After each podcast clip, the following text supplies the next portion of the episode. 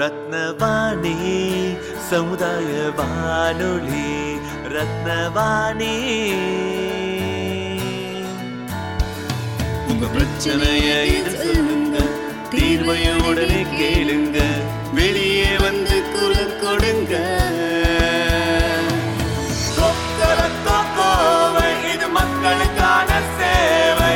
அற்புத தெரிஞ்சுக்கோ, கோவை தமிழில் சொல்றோம், புரிஞ்சுக்கோ. ரத்னவாணி சமுதாய வானொலி. ரத்னவாணி ரத்னவாணி தொண்ணூறு புள்ளி எட்டு சமுதாய வானொலி ஒலிபரப்பு கோவை ஈச்சனாரி ரத்தினம் கல்லூரி வளாகத்தில் இருந்து ஒலிபரப்பாகிறது.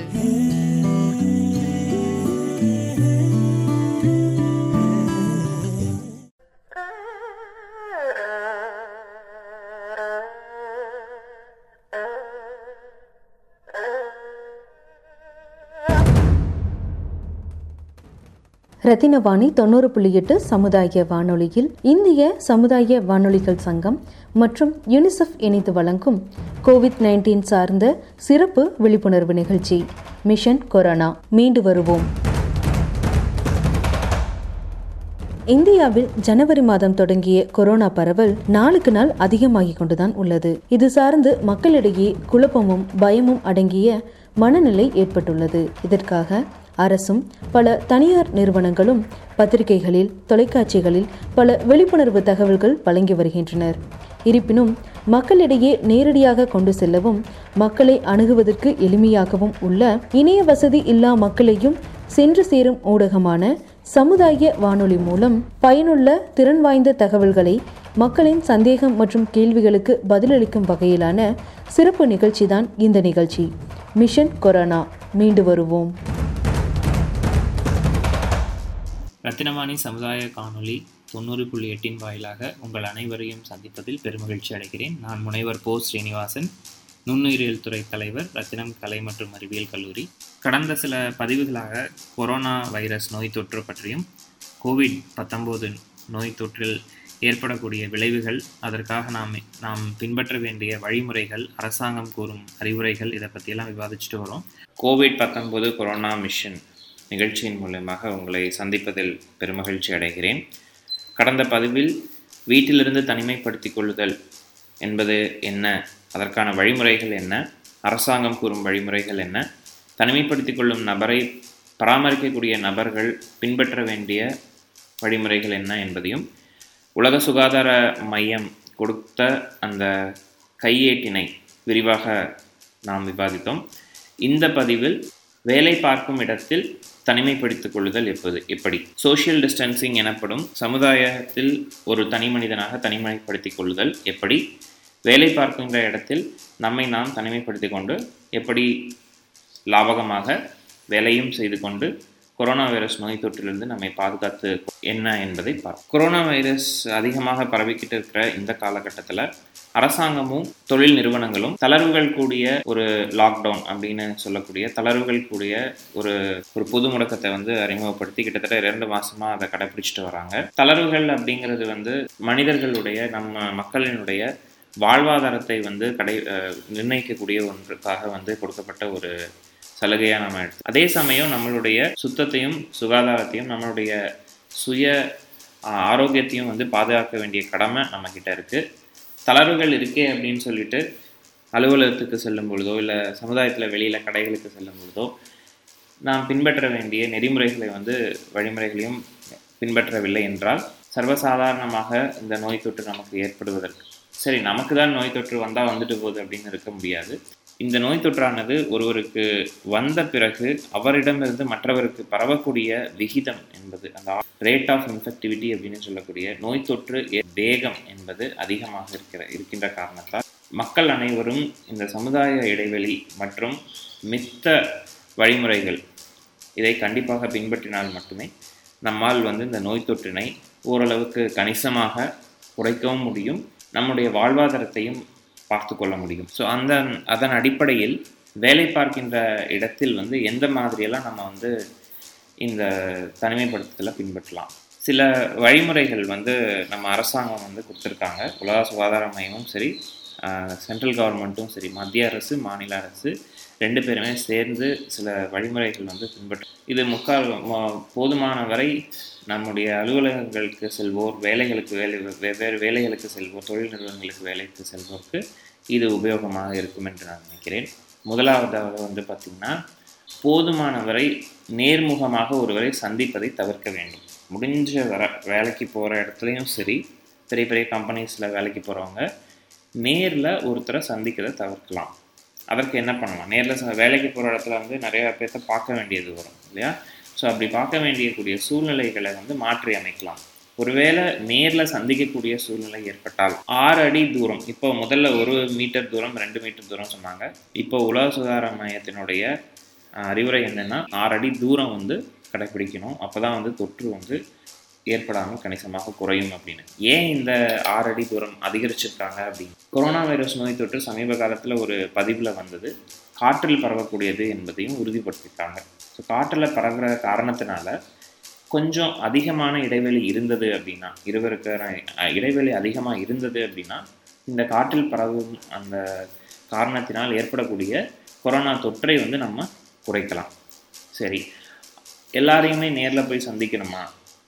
அப்படிப்பட்ட சந்திப்புக்கு சில வேலைகள்லாம் இருக்குது. உதாரணமாக சொல்ல போனால், மார்க்கெட்டிங் துறையில் இருக்கிறவங்க அல்லது மீடியாலேயே இருக்கிறவங்க, அவங்கெல்லாம் வந்து நிறையா நேரில் போய் சந்தித்து பேட்டி எடுக்கிறது, இல்லாட்டி இன்டர்வியூஸ் பண்ணுறது, அந்த மாதிரி.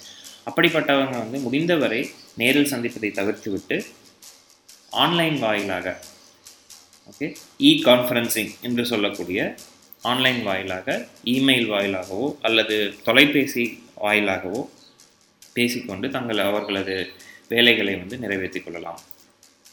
ஒரே கட்டமைப்பு கட்டடத்தில் இருந்தாலும் கூட, ஒரே அலுவலகத்தில் வேலை பார்த்தாலும் கூட, அவர்களை சென்று நேரில் உடன் வேலை செய்பவர்களை வந்து சென்று நேரில் பார்ப்பதை தவிர்க்க வேண்டும் என்று அரசாங்கம் வைக்குது. அப்போது என்ன வகையான வழியை வந்து வழிமுறையை மேற்கொள்ளலாம்? முடிந்தவரை பொது தொலைபேசிகள் மூலிமா தொலைபேசிகள் மூலிமா கம்ப்யூட்டர்ஸ் மூலிமா கணினிகள் மூலிமா ஆன்லைன் மீட்டிங்ஸ் வச்சு, ஆன்லைனில் வந்து நேர்காணல்களை வைத்து நாம், ஓகே, சில கட்டத்தில் முடியாத ஒரு பட்சத்தில் ஒருவரை நேரில் சந்திக்க வேண்டியது வந்துவிட்டது. பெரிய முக்கியமான ஒரு சந்திப்பு, ஒரு பெரிய சந்திப்பு, முதலாளி, நம்முடைய முதலாளியிடம் இருக்கக்கூடிய ஒரு சந்திப்பிலே பார்த்து வந்து சந்திப்பை நடத்த வேண்டும் என்றால் அந்த சந்திப்பின் போது, இப்போ அரசாங்கம் வந்து முதலமைச்சர் பேசுகிறாரு, அவங்க மீட்டிங்ஸ்லாம் போடுறாங்க, அலுவலகத்தில் பார்த்தீங்கன்னா நீங்கள் தொலைபே தொலைக்காட்சியில் பார்த்துருப்பீங்க, எல்லாருமே தள்ளி தள்ளி உட்காந்துருப்பாங்க. அதான் சோஷியல். ஸோ ஒரே இடத்துல ஒரு மீட்டிங் நடக்குது அப்படின்னா, ஒரு நேர்காணல் நடக்குது அப்படின்னா, அங்கே சமுதாய இடைவெளியை கண்டிப்பாக பின்பற்ற வேண்டும். அது போக முகக்கவசம் மற்றும் கையுறை கண்டிப்பாக அணிந்திருக்க வேண்டும். அந்த மீட்டிங் நடக்கிற இடத்துல கண்டிப்பாக காற்றோட்டமானது அதிகமாக இருக்க வேண்டும். ஜன்னல்கள், கதவுகள் திறந்து வைக்கப்பட வேண்டும். குளிர்சாதன வசதியை பயன்படுத்தக்கூடாது. முடிந்தவரை ஃபேன் போட்டுக்கலாம். முடிந்தவரை இப்போ காற்றோட்டம் இருக்கிற மாதிரி பார்த்துக்கொள்ள வேண்டும். முக்கியமாக அனைவரும் தள்ளி தள்ளி அமர்ந்திருக்க வேண்டும். தண்ணீரானது கொடுக்கும் பட்சத்தில், இப்போ மீட்டிங்லலாம் வந்து தண்ணீர் தண்ணீர் என்பது வந்து முடிந்தவரை சுடு தண்ணீராக வைக்க வேண்டும். சுடு தண்ணீர் மீட்டிங் இந்த மாதிரி நடக்கக்கூடிய நேர்காணல்களை வந்து நேர்காணலில் வந்து முதலில் வந்து வரவேற்புரை இருக்கும், பின்னர் மக்கள் மனிதர்களை சந்திக்க வேண்டிய நிகழ்வுகள் நடக்கும். அப்போது வந்து கை கொடுக்கக்கூடிய சூழ்நிலைகள் வரும். நிறைய பேர் கை மறந்து போய் கை கொடுத்துருவாங்க. அப்படி மறந்து கை கொடுக்காமல் முடிந்தவரை நம் தமிழர் பண்பாட்டில் வணக்கம் சொல்வது எப்படியோ அதே வணக்கம், அந்த அதே போல் வணக்கம் சொல்லிவிட்டு நமது நிகழ்ச்சியை ஆரம்பித்துக்கொள்ளும். குறைந்தது ஆறு அடி தூரத்தில் அனைவரும் அமர்ந்திருக்க வேண்டும். ஒருவருக்கு ஒருவர் உள்ள இடைவெளி ஆறு அடியாக இருக்க வேண்டும். அடுத்ததாக பார்த்தோம் அப்படின்னா, தேவையில்லாத பயணங்கள், தளர்வுகள் உள்ள காலகட்டத்தில் தேவையில்லாத பயணங்களை வந்து தவிர்க்க வேண்டும். நிறைய பேர் சொல்லுவாங்க, எனக்கு இந்த ஊரில் வேலை இருக்கேன்னா, நான் இருக்கிற ஊர் ஒன்று, வேலை இருக்கக்கூடிய ஊர் இன்னொன்று, ஸோ வேலைக்காக வந்து நான் போய் தான் ஆகணும், என்னோடய கம்பெனியில் வந்து வர சொல், நான் வேலைக்காக கண்டிப்பாக போய் ஆகணும், கம்பெனிலேயே வந்து எனக்கு லெட்டர் கொடுத்துட்டாங்க, அந்த லெட்டரை வந்து நான் இ பாஸ்க்காகற வகையிலான ஒரு முனைப்பு எல்லாம் இருக்கும். அப்படிப்பட்ட சூழ்நிலையில் முடிந்தவரை இன்னும் ஒரு இடத்துலேருந்து இன்னொரு இடத்துக்கு, அலுவலகம் உள்ள இடத்துக்கு சென்று வேலையில் சாதனங்களை பயன்படுத்தி ஆன்லைன் வாயிலாகவே த உங்களுடைய வேலையை ஒர்க் ஃப்ரம் ஹோம் கொண்டு வேலையை செய்யலாம். சரி, சில எல்லாருனாலையும் இதை வந்து நூறு சதவீதம் ஆன்லைனில் சில துறைகளில் பா பார்த்தோமே ஆனால் இந்த இன்ஜினியரிங் துறைகளெல்லாம் ப்ரொடக்ஷன் யூனிட் அப்படின்னு சொல்லுவாங்க, தயாரிப்பு இடத்திலெல்லாம் பார்த்திங்கன்னா நேரில் போய் தான் வேலை பார்க்க வேண்டிய சூழ்நிலை இருக்கும். நீங்கள் செல்லலாம், நேரில் செல்லலாம். ஆனால் எக்கா முடிந்தவரை இந்த தடுப்பு நடவ நடவடிக்கைகள் எல்லாம் மேற்கொள்ளப்படுகின்றனவா என்பதை உறுதிப்படுத்திக் கொள்ளுங்கள். ஒருவேளை வந்து தடுப்பு நடவடிக்கைகள் எடுக்கப்படவில்லை அல்லது உங்களுடைய சக வேலையால் கம்பெனியில் வந்து தொழிற்சாலைகளில் வந்து தடுப்பு நடவடிக்கைகள் இருக்கும். ஒரு கவசம் அணிவது கொடுப்பாங்க, கையுறை கொடுப்பாங்க, ஹேண்ட் சானிடைசர் கொடுப்பாங்க, கிருமிநாசினிகள் தெளிப்பாங்க, அங்கே உள்ள ரெஸ்ட் ரூம் அதாவது கழிவறைகள் எல்லாம் அடிக்கடி சுத்தம் செய்வாங்க, இதெல்லாம் பண்ணிட்டு தான் இருப்பாங்க. ஆனால் அங்கே வேலை செய்யக்கூடிய வேலையாட்கள் வந்து சில சிலர் வந்து மெத்தனமாக இருப்பார்கள். இதையெல்லாம் பின்பற்றாமல், சரி நாம் தான் இருக்கிறோமே, நாம் மட்டும்தான் இங்கே இருக்கிறோம், ஒரு நூறு பேர் தான் அங்கே டெய்லி வேலைக்கு வராங்க, அவங்களுக்கு யாருக்கும் தொற்று இருக்காது, ஸோ நம்ம வந்து கேஷுவலாக இருக்கலாம், முகக்கவசத்தை கழட்டிக்கலாம், கையுறைகள் அணியாமல் இருக்கலாம், கிருமிநாசினிகள் எப்பாவது எப்போவாவது ஒரு தடவை பயன்படுத்தினால் போதும், இந்த மாதிரியான ஒரு சில சிலர் வந்து மெத்தனத்தனத்தோடு இருக்கலாம். அப்படிப்பட்டவர்களுக்கு முடிந்தவரை உங்களது உங்களது அறிவுரைகளை கொடுங்கள். அவர்களையும் வந்து முடிந்தவரை இந்த தடுப்பு நடவடிக்கைகளை வந்து பின்பற்ற சொல்லி வலியுறுத்துங்கள். நீங்களும் மறக்காமல் எந்த ஒரு வழிமுறைகளையும் பின்பற்ற தவறாமல் நடந்து கொள்ளும். அதுபோல் நிறையா மீட்டிங்ஸ் இருக்கும், விதவிதமான வகை, அதாவது ட்ரைனிங் செஷன்ஸ்னு சொல்லுவாங்க. நான் வந்து நான் என்னுடைய வேலை வேலையை சார்ந்த ஒரு பயிற்சிக்கு வந்து நான் செல்ல வேண்டும், கான்ஃபரன்ஸ் என்று அல்லது ஒர்க் ஷாப் என்று சொல்லக்கூடிய வேலைப்பாட்டுக்கு செல்ல வேண்டும் என்று சில சில சில நேர்காணல்கள் அனைத்தையும் தவிர்த்து விடலாம். எல்லாவற்றையுமே ஆன்லைனில் வைத்துக்கொள்ளலாம். முடிந்தால் இப்போது பண் செய்ய முடிந்தால் இதை சற்றே வந்து தள்ளி போடலாம். இப்போது வேண்டாம், இந்த காலகட்டத்தில் ஜூன், ஜூலை, ஆகஸ்ட், செப்டம்பர் காலகட்டத்தில் அந்த மாதிரியான ஒரு நேர்காணல்கள் வேண்டாம், தள்ளி போடலாம், தப்பே இல்லை.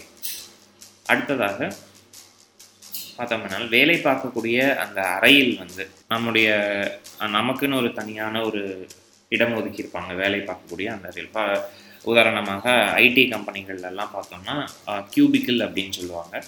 வேலை பார்க்கக்கூடிய ஒரு நபர், ஒரு எம்ப்ளாயிக்கு ஒரு தனியான ஒரு இடம் இருக்கும், அதில் அவருடைய கம்ப்யூட்டர் அவருக்கு இருக்கும், அவருக்குன்னு ஒரு ஷெல்ஃப் இருக்கும், கபோர்டு இருக்கும், இதெல்லாம் இருக்கும். ஸோ அந்த மாதிரியான ஒரு சூழ்நிலையில் பார்த்திங்கன்னா நாம் சென்றவுடன், தினசரி அலுவலகத்திற்கு சென்றவுடன் காலையில் வந்து நம்முடைய இடத்தை, நம்முடைய இருக்கை மற்றும் மேஜை, மேஜை மேல் வைத்திருக்கக்கூடிய பொருட்கள், கணினி இருந்ததுன்னா கணினி, நம்முடைய செல்ஃபோன், இது எல்லாத்தையுமே வந்து கண்டிப்பாக அதை என்ன அதை துடைக்க வேண்டும். அதை துடைப்பதற்கென்று இருக்கக்கூடிய திரவநிலை கிருமிநாசினிகளை வைத்து துடைக்க வேண்டும். அதே போல் அலுவலகத்தில் உள்ள கேன்டீன்கள் கேன்டீன்கள் வந்து நம்ம உணவு அருந்துவதற்காக செல் அங்கேயும் வந்து இந்த சுகாதாரத்தை பின்பற்ற வேண்டும். மறக்காமல் கை கழுவ வேண்டும், கழிவறைக்கு சென்று வந்தால் கை கழுவ வேண்டும், கேன்டீன்களுக்கு உணவு அருந்த செல்லும் பொழுது கை கழுவ வேண்டும். கேன்டீனில் வந்து முக்கியமாக சொல்லப்போனால் நான் பார்த்தேன் நிறையா கேன்டீனில் வந்துட்டு இந்த தேநீர் அருந்துவதற்காக கண்ணாடி டம்ளர்களில் வந்து கண்ணாடி குவளைகளில் வந்து உங்களுக்கு தேநீர் கொடுப்பாங்க, தேநீரோ இல்லை காஃபியோ கொடுப்பாங்க. அந்த குவளைகள் வந்து கண்டிப்பாக நன்றாக கழுவ வேண்டும். ஸோ அந்த தேநீர் போடக்கூடிய நபர் அந்த கடைக்காரரிடம் சற்றே வந்து அறிவுறுத்தி வாங்கணும். இல்லை என்றால் பேப்பர் கப்ஸ் பயன்படுத்தலாம், காகித க குவளைகளை வந்து பயன்படுத்தி ஒரு முறை குடித்து விட்டு அது குப்பையில் போட்டு விடலாம். அது வந்து கண்ணாடி டம்ளர்ஸை பயன்படுத்துறது அதன் மூலிமா கூட பரவுவதற்கு வாய்ப்பு உண்டு. பின்னர் பெரிய அலுவலகங்களில் பெரிய பெரிய அலுவலகங்களில் பார்த்தோம்னால் இந்த காப்பியர் ரூம் அப்படின்னு ஒன்று இருக்கும். காப்பியர் ரூம் என்றால் பிரதி எடுக்கக்கூடிய ஒரு அறை. அதில் வந்து நிறையா பிரதி எடுக்கக்கூடிய ஃபோட்டோ காப்பி மிஷின்ஸ் இருக்கும். அந்த இடத்தில் வந்து நாம் அடிக்கடி வந்து அந்த பேப்பர்களை தொடுவது, போவது, ஃபைல்களை கையாள்வது, வாங்குவது, அடுத்த மேஜைக்கு கொடுப்பது, நம்மிடம் வந்து ஒரு நமக்கு நம்மக்கிட்ட ஒரு ஃபைல் கொண்டு வந்து கொடுப்பாங்க, அதை கையெழுத்து போடணும், அது இப்படியாக நிறையா பேப்பர்களை காகித விஷயங்களை வந்து கையாள் கையாளக்கூடிய ஒரு சூழ்நிலை நமக்கு இருக்கும். சில சில வேலைப்பாடுகள், சில அலுவலகம், அப்படிப்பட்ட ஒரு சூழ்நிலையில் வந்து முடிந்தவரை போ சில நிறையா பேர் வந்து இப்போ வெளியில் சமுதாயத்தில் வந்து பப்ளிக்கில் பார்க்க முடியுது, கையில் போட்டிருக்க ஈவன் காவலர்களே வந்து பார்த்திங்க அப்படின்னா கையில் அதிகமான பேர் வந்து கையுறைகள் வந்து சற்றே வந்து இந்த உள்ளன் மெட்டீரியலான ஒரு கையுறைகளை போட்டிருக்காங்க. அந்த மாதிரி கையுறைகள் பயன்படுத்தலாம், தவறில்லை. ஆனால் வந்து அந்த கையுறைகள் வந்து அதிகப்படியான தூசிகளை வந்து தேக்கி வைக்கக்கூடிய தன்மை கொண்டது. நீங்கள் வைரஸை பாதுகாக்கிறதுக்காக, நோய் தொற்று பாதுகா பாதுகாக்கிறதுக்காக போடுறோம் அப்படின்ட்டு நம்ம அந்த கையுறைகளை பயன் நிறைய பேர் அந்த கையுறைகளை மாற்ற மாட்டாங்க. ஏன்னா அது துணியால் உள்ளன் கிளாத் என்று சொல்லக்கூடிய ஸ்வெட்டர் செய்யக்கூடிய அந்த உள்ளன் கிளாத்தினால் ஆகக்கூடிய அப்படிப்பட்ட கையுறைகளை பயன்படுத்துவதால் என்ன செய்வார்கள், மறு உபயோகம் உபயோகம் செய்வதற்கு மறந்து விடுவார்கள். அதை வந்து துவைக்கவோ அதெல்லாம் டெய்லி வீட்டுக்கு போவாங்க, கலட்டி வைப்பாங்க தினமும். அப்புறம் திருப்பி வேலைக்கு கிளம்பி வரும் பொழுது அதை வந்து மாட்டிக்கொண்டு இந்த வரை பயன்படுத்துவதை தவிர்க்கலாம். அப்படி ஒரு வேலை இல்லை, நான் வந்து ரொம்ப பெரிய வேலையெல்லாம் செய்கிறேன், கனமான வேலைகளில் நான் ஈடுபடுவதில்லை, ஒரு விதமான மாதிரி பயன்படுத்தலாம். ஆனால் தினமும் அதை துவைக்க வேண்டும், அல்லது ஒரு நாளைக்கு ஒரு ஒரு ஒரு இரண்டு இரண்டு கையுறைகளை மாற்றி மாற்றி அணிந்து கொள்ள வேண்டும். போதுமானவரை அந்த லேட்டக்ஸ் கிளவுஸ் அல்லது நைட்ரைல் கிளவுஸ் என்று கூறக்கூடிய பொதுவாக வந்து இந்த மருத்துவ துறையில் ஈடுபட்டுள்ளவர்கள் அதை பயன்படுத்துவார்கள். ஆனால் மருத்துவர்கள் செவிலியர்கள் மட்டும்தான் அதை பயன்படுத்தணுங்கிறது கிடையாதுங்க. மருத்துவமனைகளுக்கு செல்பவர்கள் இல்லை இந்த அரசாங்கத்தால் மாற்றியமைக்கப்பட்ட கொரோனா வா வார்டாக மாற்றியமைக்கப்பட்ட இட இடத்திற்கு செல்ப நோயாளிகளை இப்போ பராமரி பராமரிப்பதற்காக செல்லும் நபர்கள் இவர்கள் எல்லாருமே இந்த மாதிரியான கையுறைகளை பயன்படுத்தலாம். லாட்டெக்ஸ் க்ளவுஸ் என்று சொல்லக்கூடிய வெள்ளை நிறத்தில் அல்லது ப்ளூ நிறத்தில் நீல நிறத்தில் உள்ள அந்த கையுறைகளை பயன்படுத்தலாம். அந்த கையுறைகளை பயன்படுத்த அலுவலகங்களில் வந்து இந்த மாதிரியான கையுறைகளை பயன்படுத்தி இந்த காகிதங்களை வந்து ஃபைல்ஸ் எல்லாத்தையும் நம்ம வந்து கையாள எப்படி பார்த்தாலும் ஒரு முனைப்போடு செயல்பட வேண்டும். அலுவலகத்தில் எப்படி பார்த்தாலும் ஒரு நபரிடமிருந்து குறைந்தது ஆறாகன்னு மட்டும் இல்லை, நம்மளுடைய ஒரு சுயநலத்துக்காக மட்டும் கிடையாது, இதில் ஒரு பொதுநலமும் இருக்குது. இதெல்லாம் வந்து கொரோனாவுக்காக மட்டும்தான் நான் செய்யணுமா? ஏன்னா கொரோனா வைரஸு இல்லைன்னா இப்போ அதெல்லாம் வந்து இப்போ கண்டிப்பாக இனி வரும் காலகட்டங்களில் கண்டிப்பாக இதெல்லாம் பின்பற்ற இது வந்து நமக்கு இந்த கொரோனா தொற்று மட்டுமல்ல, வேறு எந்த வகை. பின்னர் அடுத்ததாக பார்க்க போனால் நம்முடைய உணவு கொண்டு செல்லும் பாத்திரங்கள். எல்லோரும் அலுவலகத்திற்கு செல்லும் பொழுது மதிய உணவை வந்து இந்த லஞ்ச் பாக்ஸ், டிஃபன் பாக்ஸ் என்று சொல்லக்கூடிய பெட்டகத்தில் வைத்து கொண்டு செல்வோம். அப்போது அந்த உணவு பெட்ட கொண்டு செல்லும் அந்த பாத்திரங்களை வந்து அங்கேயே சாப்பிட்டு விட்டு நிறைய பேர் கழுவ மாட்டாங்க, அப்படியே வீட்டுக்கு கொண்டு வந்துடுவாங்க. நிறையா ஜென்ஸ் வந்து அப்படி தான் சாப்பிட்டுட்டு அப்படியே வந்து இவை வந்து அங்கேயே அங்கே அலுவலகத்திலேயே வந்து வாஷ்ரூம் கழுவி விட்டு கொண்டு வருவது நல்லது. உணவு உட்கொள்ளும் பொழுதும் அவரவருடைய இருக்கையிலேயே உட்கார்ந்து உட்கொள்வது நல்லது. ஒன்றாக சேர்ந்து அமர்ந்து உட்கொள்வது தவிர்க்கலாம். பெரிய ஐடி கம்பெனிகளிலோ அல்லது அங்கே நிறையா அதாவது ஒரு மூவாயிரம் நாலாயிரம் மக்கள் வேலை செய்யக்கூடிய ஒரு இடத்தில் ஒரு ஒரு அலுவலக ஸ்நாக்ஸ் ரூம் என்றெல்லாம் இருக்கும், லஞ்ச் ரூம் என்று ஒன்று இருக்கும், கேன்டீன்கள் இருக்கும், அங்கேயே சென்று உணவு இருந்ததை தவிர்க்கலாம்.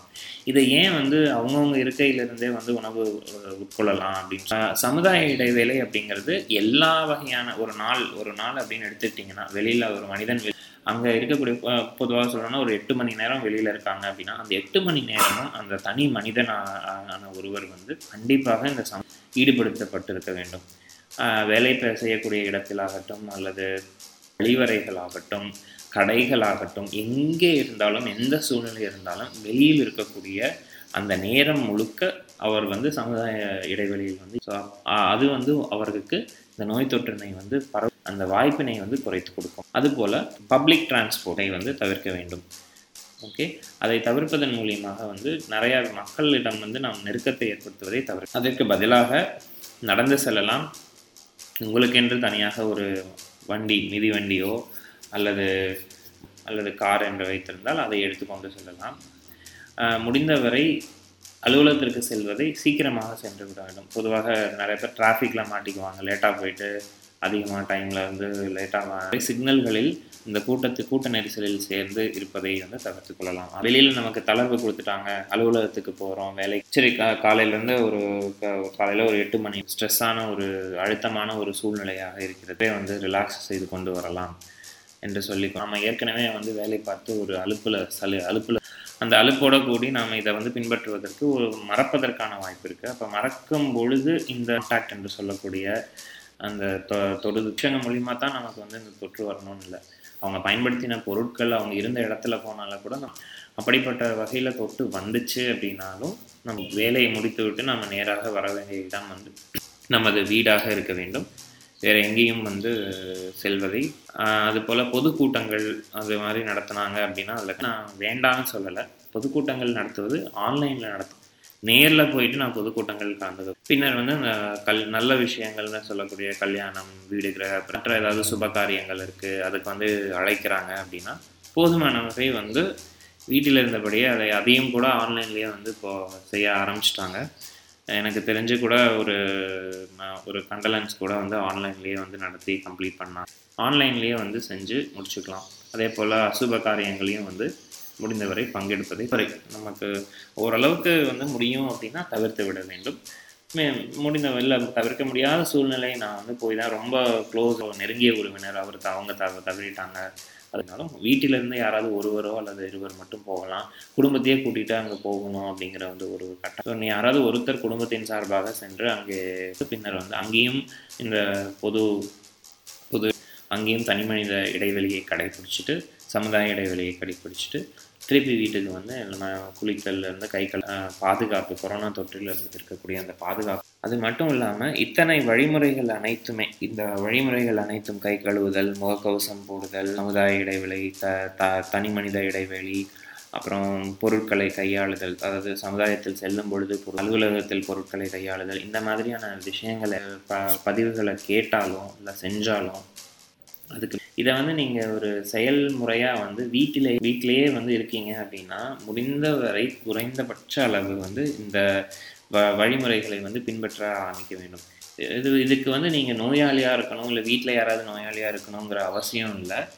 வீட்டிலையே வந்து செய்து செய்து பார்க்க ஆரம்பிச்சிங்க அப்படின்னா ஒரு ஒரு பத்து நாள் ஒரு ஒரு அஞ்சு நாள் அப்படி ஆரம்பிச்சிங்க, அஞ்சு நாள் பத்து நாள் அப்படி ஆரம்பித்தோம் தானாகவே வந்து இது ஒரு பழக்கமாக மாறிவிடும். முக்கியமாக வந்து இப்போ பள்ளிகள் கல்லூரிகள்லாம் இன்னும் திறக்கப்படலை, குழந்தைகள் எல்லாமே வந்து மாணவர்கள் எல்லாருமே வீட்டில் தான். அவங்களுக்கு வந்து வீட்டில் வந்து நம்ம இப்போ ஆன்லைன் கிளாஸ்ன்னு சொல்லக்கூடிய இணையவழி கல்வி போய்கிட்டு இருக்கோம், நிறையா இடத்துல ஆரம்பிச்சிட்டாங்க போய். அவங்களுக்கு இந்த வழிமுறைகள் வந்து வெளியில் செல்லும் பொழுது, இனிமேட்டு வெளியில் செல்லும் பொழுது அவங்களுக்கு எவ்வளோ தூரம் முக்கியமானதுங்கிறத இப்போ இருந்து வந்து கொஞ்சம் கொஞ்சமாக வந்து பரிச்சயப்படுத்தணும்னா எப்படியும் வந்து ஒரு ஒரு ரெண்டு மூணு குறையும் குறையும் பொழுது அல அரசாங்கம் வந்து பள்ளி கல்லூரிகளை திறக்கக்கூடும். அப்படி திறக்க திறக்கும்போது இது வந்து அவங்களுக்கு ஒரு பழக்கப்பட்ட ஒரு பரிச் பரிச்சயமான ஒரு விஷயமாக இருக்கும். அதை வந்து அவங்களும் வந்து வீட்டில் இருந்தபடி பெற்றோர்கள் ப பயிற்சி வைக்கும் பொழுது அதை அவர்கள் புரிந்து கொண்டு வெளியில் வந்து சமுதாயத்தில் செல்லும் பொழுது இதையும் பின்பற்றுவார்கள். ஸோ அவர்களுக்கும் வந்து நாம் செய்கிறது நம்ம பழக்கப்படுத்திக்கிறது மட்டும் இல்லாமல் குழந்தைகளுக்கும் மாணவர்களுக்கும் வீட்டில் வந்து இளைஞர்களுக்கும் பின்பற்ற வேண்டும்.